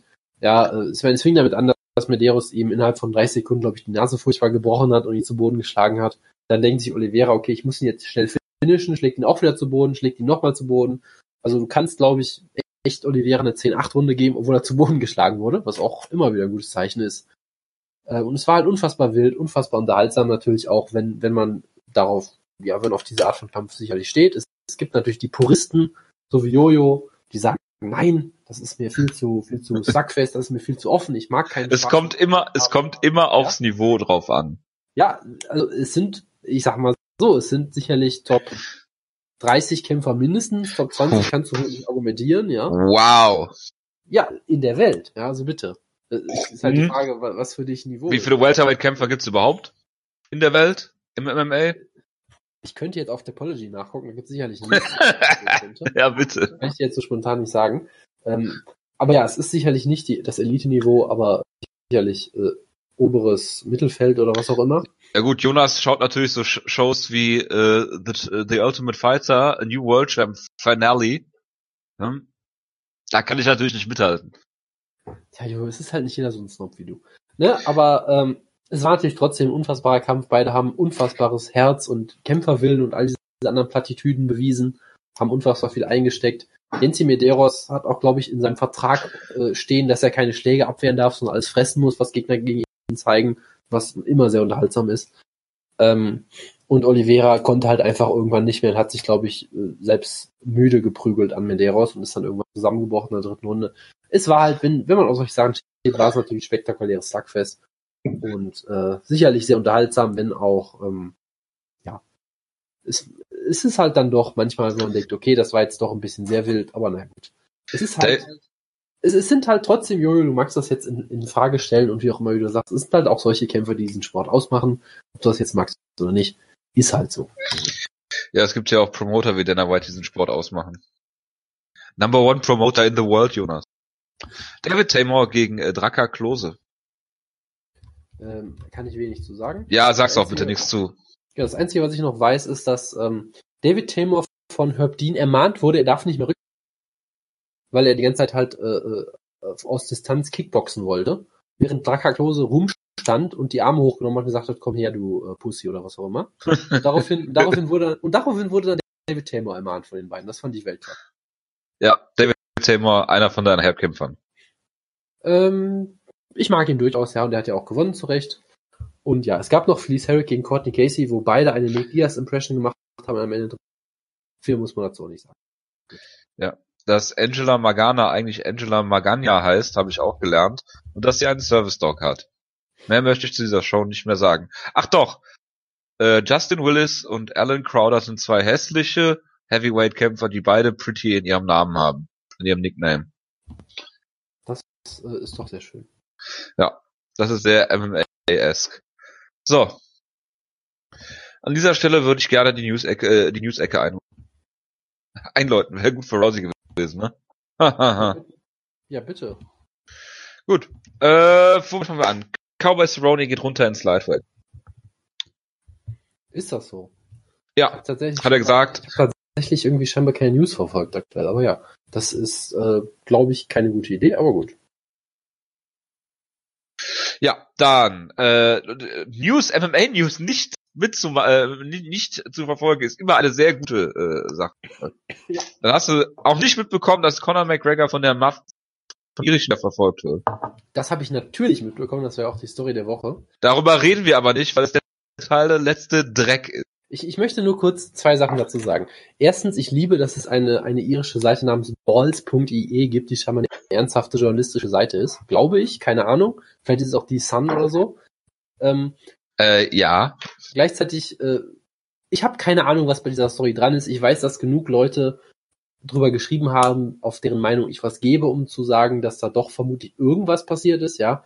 Ich meine, der, der Naked Gambler, der äh, glaubhafteste journalistische Sports hat, hat sich drüber geäußert ja. ja. Natürlich. Äh, Karim, Karim Sidan hat drüber geschrieben. Ich bin mir sicher, ich bin mir sicher, Super Carlo hat auch was dazu geschrieben. Ja. Ähm, und ich, ich sag nur eine Sache, es würde mich jetzt, äh, oder ich frag mal so, Jojo, würde es dich überraschen, nach dem ganzen Verhalten von Conor McGregor aktuell, wenn er sich denken würde, hey, ich verprügel mal irgendeinen so Mafia-Boss. Würde es dich wirklich überraschen, wenn er das gemacht hätte? Es ist mir aber auch völlig egal. Ja, ich habe, okay. ich habe, ich habe okay. halt gedacht, dass Connor äh, nachdem er seinen Sohn Connor Jr. ja, bekommen hat, mal ein bisschen zur Ruhe kommt. Das scheint aber nicht der Fall zu sein, weil er ja bei jedem lokal, bei jeder lokalen MMA-Show äh, Mark Goddard scheinbar attackiert äh, oder auf den Sack geht, keine Ahnung. Also ich, also wenn ich Mark Goddard wäre, würde ich nicht mehr in Europa reffen. Ja. Das wird hoffentlich die nächste Fight Pass Series, äh, die es dann bald gibt. Fight Pass Exclusive. Conor McGregor verfolgt Mark Goddard über den ganzen Planeten. Mir, ja, hoffentlich. Äh, ich, ich war Junge, ja. was, du halt, was du halt bedenken musst, ja. Conor McGregor war vorher schon so drauf, jetzt ist er so drauf und kriegt noch nicht mal mehr Schlaf, weil er, neues, weil er ein junges Kind hat. Ja, also dann, das ist doch ja. klar, dass er dann komplett am Rad ist. Das stimmt natürlich. Ja, wenn man so sieht, ja. Jedenfalls, ähm, möchte ich dazu noch sagen, dass ich das alles für eine riesige, aufgeblasene MMA-Geschichte halte. Dass ich zweitens äh, irgendwann äh, letztens diese Woche nachts sehr viel Zeit hatte. Und ähm, ich weiß nicht, ob ihr das kennt, wenn man einmal auf Wikipedia ist dass man dann alle möglichen äh, Artikel cross-referenced und dann äh, irgendwann von Hölzchen auf Stöckchen kommt und gar nicht mehr, wo man ist.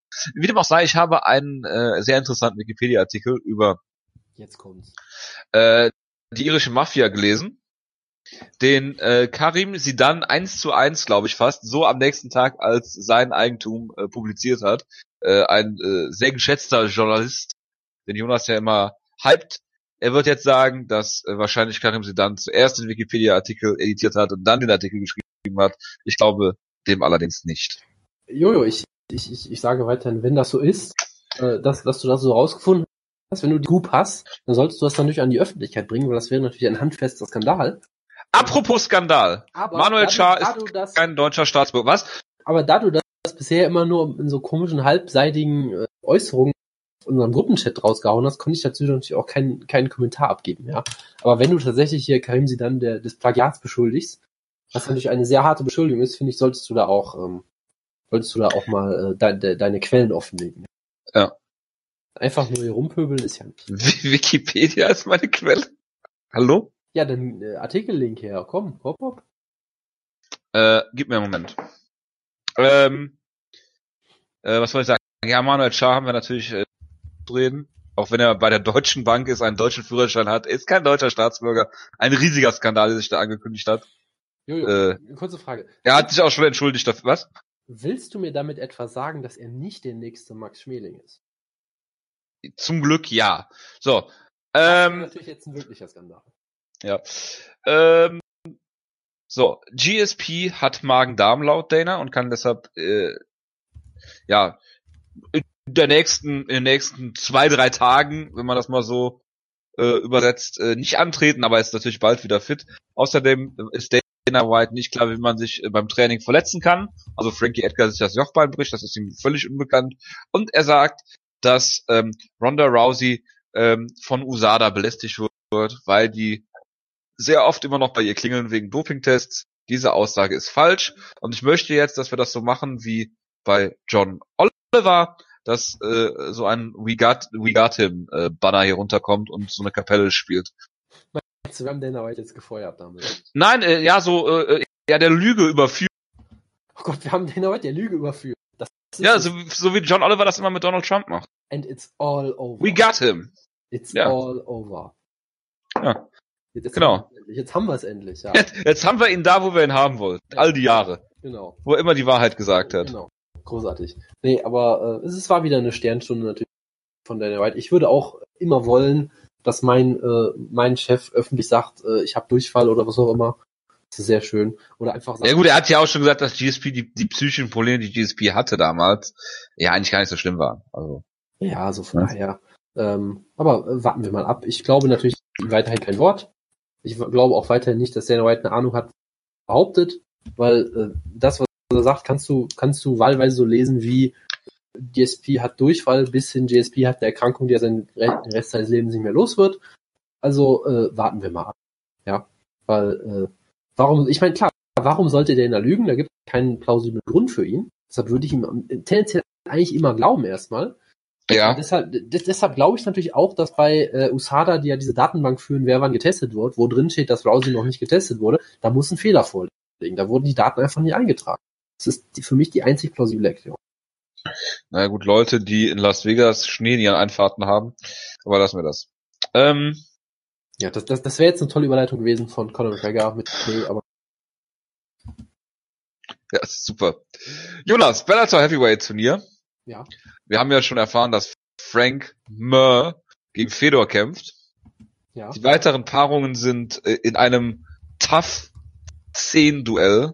Veteranen Matt Mitrione gegen Roy Nelson. Kimbo Slice. Ach so. Nein, nein. Gegen äh, Roy Nelson, Ah, ich Matt hatte- Mitrione, ich hatte- äh, der ich hatte- Heavyweight mit der besten Beinarbeit aller Zeiten, so wie du das ja mal hingestellt hast. Ich Was? hatte, ich hatte jetzt ja auf Daryl Schoonover gehofft. Oder irgendwie sowas. Oder Wes Sims. Wo, ma- wo ist eigentlich Wes Sims? Da, damit könnten wir Wodka auch zum Sport zurück. Sims, um Gottes Willen. Ja. Nee, Abe Wagner. Ja, ja, also da gibt's viel Potenzial. Das war eine tolle Staffel. Das, es war mit der Tür und Black on Black, Cry- äh, lassen wir das. Ähm, der, der Trainer, ja, Quinton Rampage Jackson aus dieser Staffel, Ja. kämpft natürlich gegen Chael Sonnen, wie kann es anders sein?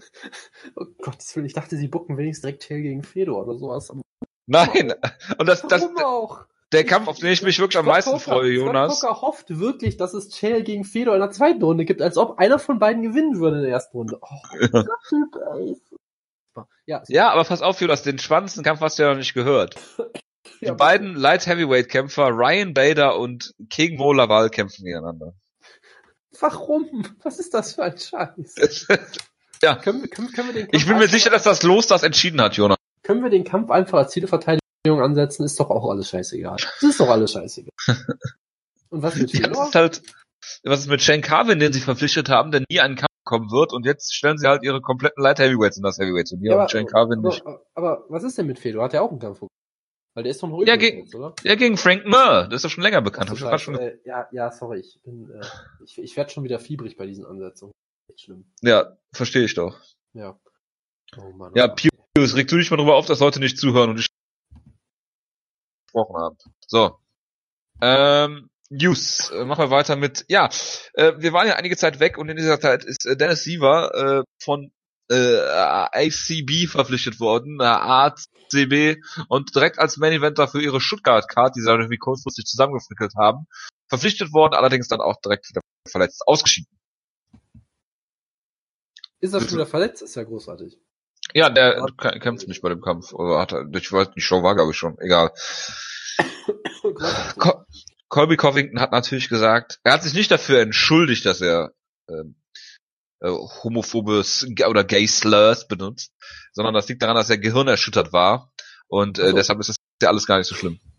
Das macht soweit Sinn, ja. Und dass der Brasilianer irgendwie äh, Filthy Animals nennt, das, das passiert halt mal, wenn man äh, gegen Damien Meyer gekämpft hat. Weil nachdem man gegen Damien Meyer gekämpft hat, ist man meistens gehirnerschüttert. Das, das Ja, alles das- durchaus. Ja, Das, das passt- macht natürlich Sinn. Ist alles soweit plausibel, ja. Äh, und dann habe ich noch ein News, dass ähm, Bellator einen gewissen Donald Jacob Hager Jr. verpflichtet hat. Noch Den nie werden die meisten als äh, Jack Swagger kennen, Jonas. Großartig, ja. Muss Bellator jetzt Jack Swagger gegen Bobby Lashley booken? Äh, Sie müssen es natürlich schon bucken, aber ich habe, ich habe irgendwie Befürchtungen, dass sie ihm ernsthaft einen Kampf geben und er so verliert. Aber ähm, eigentlich müssten sie es machen. Ja. Das klingt hervorragend. gucken- müssen eigentlich auch noch gucken, ob Bob Sepp gerade irgendwas vorhat oder so. Aber äh, der hat, er hat zumindest einen legitimen Amateurringer-Hintergrund, ne? War NCAA Division One All-American? Vielleicht sogar Champion? Das weiß ich jetzt nicht. Aber ja. Ich guck gerade mal bei Wikipedia, ne? Irgendwas Legitimes. Und er war natürlich ECW Heavyweight Champion. Also da, da, Natürlich. da, da sind schon viele Credentials bei, die, die man sehr ernst Er war von der University of Oklahoma Single Season Record for most for most Pins.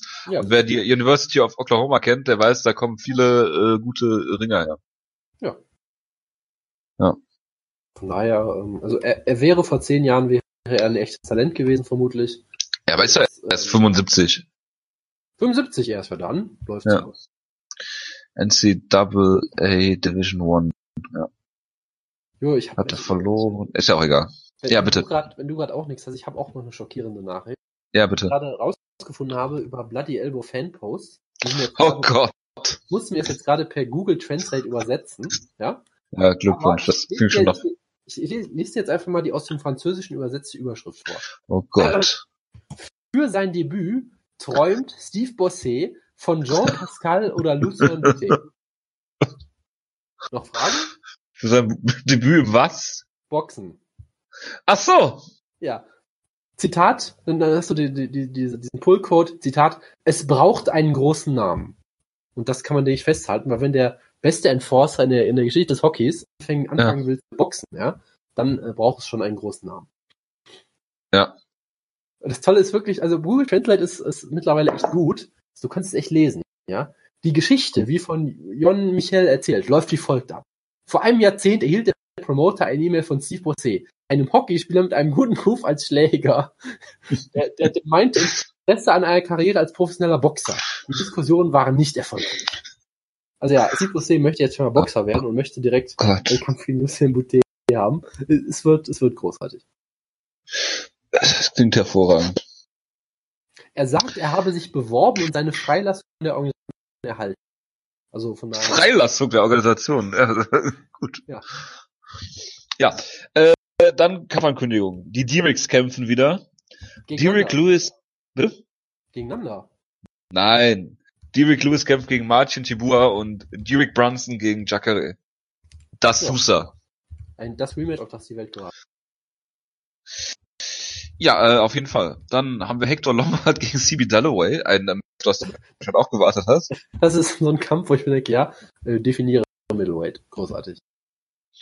Dann hast du DC gegen äh, äh, Volkan Özdemir, den sie jetzt doch gebuckt haben, trotz äh, Assault and Battery Charges. Das passiert halt manchmal. Also, wer kennt das nicht? Du verprügelst halt mal irgendeinen Typen in der Bar, das ist halt alles. Ja Das ist as usual. Kannst froh sein, wenn du den Typen in der Bar verprügelst, nicht vom äh, von der Mafia ist. Ja, das ist, ist soweit korrekt. Da hat er nochmal viel Glück gehabt. Hast du das Trash-Talking zwischen den beiden auf Twitter gesehen? Nein. Und bitte sag es mir auch nicht. Es war das Schlechteste, was ich je gesehen habe und mehr möchte. Und du hast Cody Garvin Trash Talking gesehen. Es war bedeutend schlechter. Ja. Äh, Paige Van Zandt hat einen Number One Contender Kampf hoffe ich, gegen Jessica Rose Clark. Äh, Zweifelsohne. Was soll es auch sonst sein aus Kampf? Dann haben wir Kathleen Vieira gegen Kat Zingano. Ja, Vita, Vitor gegen Uriah Hall, wo wir gerade bei middleweightigsten Kämpfen sind. Ja, ach du Scheiße, ey. Und OSP gegen Ilya Latifi, wo wir gerade bei Light Heavyweight Kämpfen sind. Ja. Die kein Mensch braucht. Bist äh, die jeder sehen will. Ja. Jetzt ich habe nämlich auch noch natürlich einen Klassekampf am Ende. Wir müssen ja auch mal was Schönes hier haben. Oh Gott.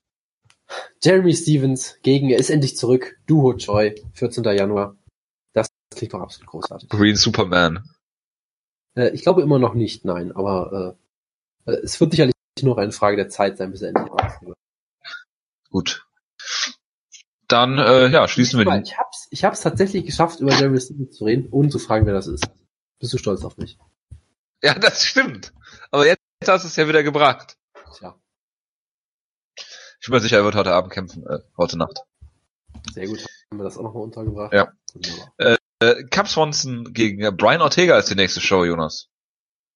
Ja, direkt. Team Schlagkraft im Main Event direkt. Mit Brian Ortega, der immer noch unbesiegt T-City. T-City. Brian Ja. Gracie, wie wir ihn liebevoll nennen. Ja, es ist ja so, dass äh, äh, Cap Swanson sich fürchterlich darüber aufgeregt hat, dass er nicht den Kampf gegen Aldo gekriegt, äh, ge, äh, dass Aldo den Kampf gekriegt hat gegen Holloway anstatt ihm. Wo ich mir denke, du hast halt klar gegen Holloway verloren. Ich meine, er hat, er hat Arthur Novak besiegt. Was, was mehr musst du, was mehr muss er machen? Ich Ja, äh, mehr kann er, mehr kann er wirklich nicht tun. Er hat einen Diaz besiegt, ja, Hakran Diaz. Äh, wo ich mir halt Also- denke, okay, wenn jemand den Titelshot verliert, dann vermutlich eher Brian T-City Ortega, der damals in einem Kampf, den er unfassbar verloren hat gegen, also Diego Brandau und gegen Clay wieder in einen, einen Triangle Choke rausgeholt, was nicht so, nicht, nicht überraschend war und Clay wieder brutal mit einem Knie ausgenockt, äh, was äh, hervorragend war. Jonas, Ja. bitte. es ist wieder so ein Kampf, ich weiß nicht, was ich dazu sagen soll. Ich tippe, glaube ich, in jedem Kampf, aber ich meine, das kann einfach nicht mehr gut gehen, was dieser Typ da macht. Es kann einfach nicht sein, dass er immer wieder auf so merkwürdige Art und Weise gewinnt. Und ich glaube, ich, ich weiß weiter nicht, ob Brian Ortega jemals die hat bisher. Ich weiß es wirklich nicht. Ähm, ich meine, er hat, ja gut, gut, vielleicht seinen ersten Kampf wurde durch einen Drogentest gewonnen. Das weiß ich jetzt schon nicht mehr. Ich meine, er hat, er hat jetzt vier Finishes hintereinander in der dritten Runde. Er ist damit offiziell, würde ich sagen, der neue Yolo Romero. Ich denke, das können wir so festhalten. Ähm, und vor allem in jedem dieser Kämpfe sieht er eigentlich relativ schlecht aus. Wird irgendwie outstriked, wird was auch immer, wird von Thiago Tavares am Boden kontrolliert und dann kommt halt immer irgendwann das Finish. Und es ist immer ein Finish und es ist immer brutal. Tatsächlich sogar zweimal TKO, zweimal Submission. Und es ist wirklich einfach, du musst den Mann nur einmal zu Boden nehmen und dann hast du, wirst du quasi insta getappt. Ja, so wie Moicano das ja wunderbar gemerkt hat und Brandao dann auch irgendwann. Und dann haut er vielleicht auch mal einen Flying Knee raus. Das ist einfach unfassbar, dieser Typ. Er wirkt weiterhin unfassbar eindimensional. Er wirkt wie jemand, der einfach nur denkt, hey, ich, ich bin Gracie, ich brauche außer BJJ eigentlich nichts, ich kann jeden submitten, ist alles wunderbar. Und es funktioniert halt irgendwie in der modernen UFC. Es ist vollkommen absurd. Ähm, gleichzeitig muss man vielleicht schon sagen, er ist, glaube ich, mittlerweile auch echt jemand, der sich im Striking verbessert hat ein bisschen. Und nachdem er von Clay Guida nach Strich und Faden outstriked wurde eigentlich, nach zwei Runden, was auch traumhaft ist. Ähm, gegen Moicano sah, glaube ich, im Stand gar nicht mal so schlecht aus, hat dann Ja, dadurch den, den Takedown so ein bisschen erzwungen. Ähm, trotzdem, es ist halt immer so Sache, ich weiß halt echt nie, wie weiter weil ich denke mir immer, Cap Swanson sollte im Stand immer noch mehrere Niveaus über ihm sein eigentlich. Cap Swanson sollte ein so erfahrener Veteran sein und so clever sein, dass er den Kampf nicht zu Boden holt. Ist er aber nicht. Und damit sollte er eigentlich gewinnen. Ja, ich meine, ich weiß, dass Cap Swanson mal versucht hat, Max Holloway zu Boden zu nehmen und dann mit einer Guillotine gekappt wurde. Das klingt wie ein perfekter Kampf, ein perfekt- perfektes Finish für Ortega. Lag aber auch daran, dass, dass Max Holloway ihn halt furchtbar verprügelt hat im Stand. Und ich weiß halt immer noch nicht, ob Ortega das für mich, ob ich ihm das zutraue, dass er einen Cap Swanson von dem Niveau her outstriken kann. Deshalb, ich tippe eher auf Cap Swanson in einem lustigen Kampf. Aber ich sehe es eh kaum, Brian Ortega wird wieder irgendwie gewinnen und ich werde wieder sitzen und mir am Kopf kratzen denken so, hä? Das macht alles keinen Sinn. Aber gut, so ist das halt. So ist das Leben. So ist das für T-City. Einem der, einer der hervorragendsten Nicknames, die man sich vorstellen kann.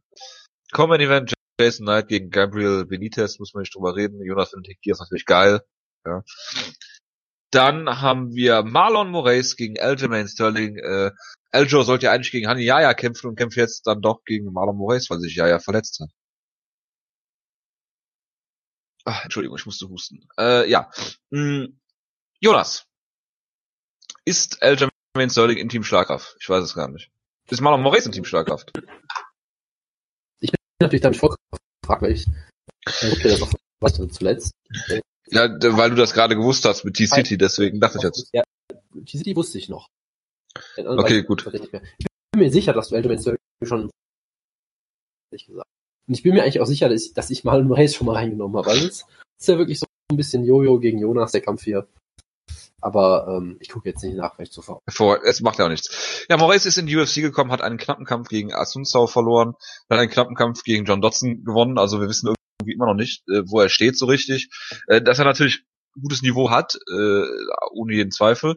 Äh, wie gesagt, ich bin auch der Meinung, dass er es weiterbringen wird in der UFC als äh, Gaethje. Ähm, ist ein sehr großer, äh, dynamischer äh, Bantamweight. und äh, kämpft gegen einen meiner absoluten Favoriten, Lieblingskämpfer Aljamain Sterling, gegen den ich, und das wird viele äh, wundern, äh, nicht wundern, natürlich nicht tippen kann. Ja, Eljo äh, sah in seinem Kampf gegen äh, Barau äh, sehr gut aus, ähm, durchaus auch verbessert im Stand. Hm. Er hatte ja vorher immer dieses äh, Phil Davis-eske Striking, was ja eigentlich nur dafür da war, dass man nicht einfach nur im Stand rumsteht, glaube ich. Keine Ahnung. Ähm, also er ist ein durchaus talentierter äh, Ringer und Grappler. Ähm, kriegt, hat, hat aber halt immer wieder Probleme gehabt mit Leuten, die, die diesem Stil dann halt irgendwas entgegenzusetzen hatten. Caraway hatte die erste Runde gewonnen, aber in der zweiten wurde er dann zu Boden genommen und kontrolliert von Caraway. Ähm, und dann gegen Asunsao hat er äh, dann auch einen knappen Kampf verloren, äh, aber Asunsao ist auch wirklich einer, der halt immer unterm Radar fliegt. Ist zurückgekommen, hat auch diese 140 Pfund dann äh, machen müssen für den Barau-Kampf und hat den dann äh, besiegt. Ähm, ja, ich, ich sehe hier, es ist eigentlich ist es sehr, sehr schwer, weil Moraes gegen, gegen Dotson war auch so ein wirklich sehr merkwürdiger Kampf. Ähm, Moraes den, glaube ich, zu Boden geschlagen hat, Dotson, der dann besser in den Kampf kam, also auch so ein sehr enges, komisches Ding. Ähm, ich sag mal so, wenn, wenn Sterling den Kampf zu Boden kriegt, würde ich hier Sterling vorne sehen. Wenn es im, im Stand bleibt, würde ich eher hier Moraes äh, den, den Sieg geben. Ich glaube nicht, dass es einen Finish gibt, dafür sind beide auf hohem Niveau zu gut, finde ich. Ähm, es wird eine Decision geben, wie gesagt, wenn Sterling den Kampf zu Boden kriegt, sage ich Sterling, wenn der im Stehen bleibt, eher Moraes. Ja, es ist, es ist tatsächlich echt schwierig, ähm, weil ich, ich hatte halt auch, ich habe halt auch diesen Kampf ähm, von ähm, Gott, von, von Sterling gegen Barao auch so als so ein bisschen merkwürdig wo ich das Gefühl hatte, der Kampf sagt für mich mehr darüber aus, dass Barao einfach äh, dann ist, als Schatt ist, als, als Elite-Kämpfer so ein bisschen. Weil, war das nicht damals auch so, dass Barao... Oder ist er einfach nur alt? Ja, Was? Äh, eins von beiden sicherlich. War das nicht damals auch so irgendwie so, dass, dass Barao die erste Runde noch klar gewonnen hat und dann irgendwie komplett fertig war danach oder so? Ich weiß es nicht mehr so ganz genau. Also irgendwie war das so ein Kampf, wo ich sage, ja, genau. sehr gut gemacht von Sterling, aber irgendwie auch nicht gegen einen Barao, der noch wirklich auf der Höhe ist. Deshalb weiß ich immer noch nicht, wie ich den Kampf einschätzen soll. Ähm, und äh, genau, und, und Moraes halt, ja, ich meine, er hat gegen Osunzau knapp verloren, der für mich, weiß nicht, der dritt oder ja, viert, viert oder fünf beste Bantamweight der Welt ist, keine Ahnung, irgendwie sowas. Schlechtestenfalls. Also ist auch keine Schande und, und ähm, von daher auch auf einem sehr hohen Niveau. Und ich tue mich, wie gesagt, echt schwer mit dem Kampf. Also, wenn Sterling es schafft, sein Striking weiter zu verbessern, ich hatte schon das Gefühl, dass sein Boxen besser wurde in letzter Zeit, aber ich weiß immer noch nicht, wie weit er damit ist. Gerade halt auch gegen jemanden wie Moraes, wirklich ein sehr guter Striker ist, äh, weiß ich immer noch nicht, ob das da funktioniert, was er da im Stand machen will. Und ich glaube halt auch, er muss im Stand zumindest so ein bisschen mithalten können, damit er seine Takedowns äh, ansetzen kann. Weil er ist jetzt halt auch nicht so dieser klassische Double-Leg Sean Shirk-eske Tornado-Takedown, Torpedo-Takedown-Typ. Ich glaube, da, da muss er schon irgendwie die Distanz schließen. Sean Shirk-Referenz im Jahr 2017, ja, hervorragend. Sean Shirk, das ist doch immer noch Muscle Shark. Der, der beste Ringer, den man sich vorstellen kann. Ja. Ich glaube, er muss halt schon äh, im Striking zumindest irgendwie mithalten können mit Moraes, muss die Distanz auch so ein bisschen schließen. Gerade Moraes, der mit sehr viel auch mit Kicks agiert. Ich meine, gut, Sterling auch, aber ich glaube, Moraes weiß, was er mit seinen Kicks machen will. Sterling nur so bedingt meistens. Und deshalb glaube ich halt, dass Moraes es schafft, äh, zwei Runden zumindest im Stand den Kampf zu halten. Und äh, ich glaube, es wird wieder ein sehr knapper Kampf. Ich glaube, Moraes ist jemand, der aktuell nur Split Decisions haben wird äh, weil es halt auch einfach so ein unfassbar hohes Niveau ist, wo jeder Fehler dich sofort den Kampf kosten kann. Aber ich glaube, er wird hier knapp gewinnen. Gut. Was, worüber reden wir denn noch? Scott Holzmann gegen Daryl Horscher bitte nicht, Eric Anders gegen Marcus Perez und Albert Morales gegen Benito Lopez auch nicht. Dann haben wir einen ähm, interessanten Kampf zweier absoluter Veteranen des Sports. Ähm, Im Flyweight diesmal. Äh, Alexis Davis gegen Liz Camouche, die glaube ich Ewigkeiten weg war, wenn ich mich nicht irre, ne? Das kommt mir auf jeden Fall so vor, ja. Ich hatte mich vor einer Weile auch mal gefragt, wo sie abgeblieben ist. Weil ich meine, äh, Alexis Davis war schwanger und hat anderthalb Jahre ausgesetzt. Hat dann gegen äh, Sarah also, McMahon verloren, wie man das, dass man das hinkriegt, per Abend rein gegen Sarah McMahon zu verlieren, okay? Ja, und Liz Camouche war dann ziemlich genau ein Jahr weg. Ja, okay. Also ist auch schon wieder eine Weile hin, ja. Also es ist, es ist ein irgendwie interessanter Kampf den Kampf gab's doch bestimmt schon mal, oder? Das kommt mir irgendwie so vor. Ja, natürlich, den gab's ja 2013 schon. Ach, den Kampf, wo sie, ja, wo sie äh, das, das Alex Liz Camouche outkickboxt hat. Das war das sehr lustig. Der Kampf, wo Alexis Davis gezeigt hat, guck mal, Liz Camouche, das sind Leg Kicks und Liz Camouche stand da und dachte, oh, interessant. Hab ich noch nie Stimmt, das war doch bei, bei Fight for the Troops war das doch oder sowas, ne? Ja, genau. Das war ein Kampf, wo Alexis Davis einfach gesagt hat, ich mache jetzt mal hier so ein bisschen Kickboxing 101 und Kamouche wusste überhaupt nicht, wie sie damit klarkommen kann, hat, wurde einfach. Ist auch überraschend, dass jemand kickboxt. Ja, ja, also das, da war halt so ein Kampf, wo du sagst, okay, wenn, wenn Liz Kamouche nicht äh, über die über die Physik kommen kann, ja, nicht in Kick ja. kommen kann, Kampf zu Boden nehmen kann, striken muss, dann hat sie halt technisch einfach sehr viel aufzuholen gegen einen Alexis Davis. Und ich weiß halt nicht, ob, also ob sich dieser Skill Gap mittlerweile geschlossen hat, da habe ich so meine Zweifel dran. Weil Iskamouche hat seitdem jetzt auch nicht irgendwie wahnsinnig beeindruckende Kämpfe abgeliefert. Ähm, ich meine, sie hat Lauren Murphy besiegt, okay. Äh, der Kampf gegen Chukagan war, glaube ich, damals auch irgendwie sehr eng und ziemlich umstritten. Gut, Davis war halt auch lange weg. Ich meine, sie hat den Kampf gegen Rousey, gut, müssen wir auch nicht mehr drüber reden. Ähm, aber ich vermute immer noch, dass, dass der, die Dynamik so ein bisschen die ähnlich ist wie damals und ich vermute, dass Kampf wieder ein Kickbox-Duell gewinnt, aber schwer zu sagen. Das äh, kann natürlich sein. Ich äh, sehe das ähnlich. Äh, Iskamush ist auch so lange weg gewesen, dass ich sie, also ich meine, vor diesem Kampf, vor dem letzten Kampf war sie auch anderthalb Jahre weg, davor wieder ein Jahr weg, also keine Ahnung, ich kann mit Iskamush habe ich überhaupt nicht mehr auf dem Schirm. Und ich denke auch, dass der Kampf für der erste läuft. Ähm, dann haben wir noch Luke Sanders gegen äh, Luke Sanders gegen äh, Andre Sukham. Also ich muss ich erstmal genauso ausspricht. ja, Luke Sanders wollte ich mal in Team Stark haben. Bin ich sicher. Ja, und natürlich äh, wolltest du ihn vor allem da haben, weil er der Freund von Becky Lynch von ist. Von Becky Lynch ist, was ich eigentlich immer erwähne. Äh, äh, er hat er hat äh, sein Debüt natürlich gegen Maximo Blanco gewonnen, sehr überzeugend. Short Notice war das auch. Als amtierender RFA-Champion. Hat angekämpft gegen äh, Yuri Alcantara, einen Kampf, den er bis dahin äh, dominiert hat und äh, dann per Niba verloren, was sehr interessant ist auch. Und äh, ja, schauen wir mal, wo der Weg für ihn hingeht. Ja, ist äh, sicherlich ein interessanter Kämpfer weiterhin, aber viel mehr habe ich da zu sagen. Ich bin froh, dass du ihn nicht hypst. Und ich muss natürlich noch erwähnen, absolut, apropos Hype-Kämpfer, Yuri oh Alcantara kämpft. Das ist immer, immer schön. Auf den Prelims? Genau. Yeah. Also Fox äh, auf den Facebook Prelims, hätte ich was gesagt. Fight Pass Prelims. Auf den Facebook Prelims, ich wollte es gerade auch schon sagen, genau. Immer ein unterhaltsamer Kämpfer, kann man sich angucken, aber muss man jetzt auch nicht reden. Und natürlich Chris Grützemacher, den Namen finde ich einfach, den sage ich immer gerne. Ich möchte nichts über ihn sagen, ich möchte nur hm. mal seinen Namen einmal sagen und damit können wir es auch. Grützemacher, ja. Gut, dass wir darüber gesprochen haben. Da sind wir auch schon am Ende dieser Ausgabe, oder? Ich bin auf jeden Fall am Ende, ja. Gut dann äh, würde ich sagen, wir verabschieden uns an dieser Stelle. Vielen Dank fürs Zuhören und äh, ja, nächste Woche hören wir uns wieder.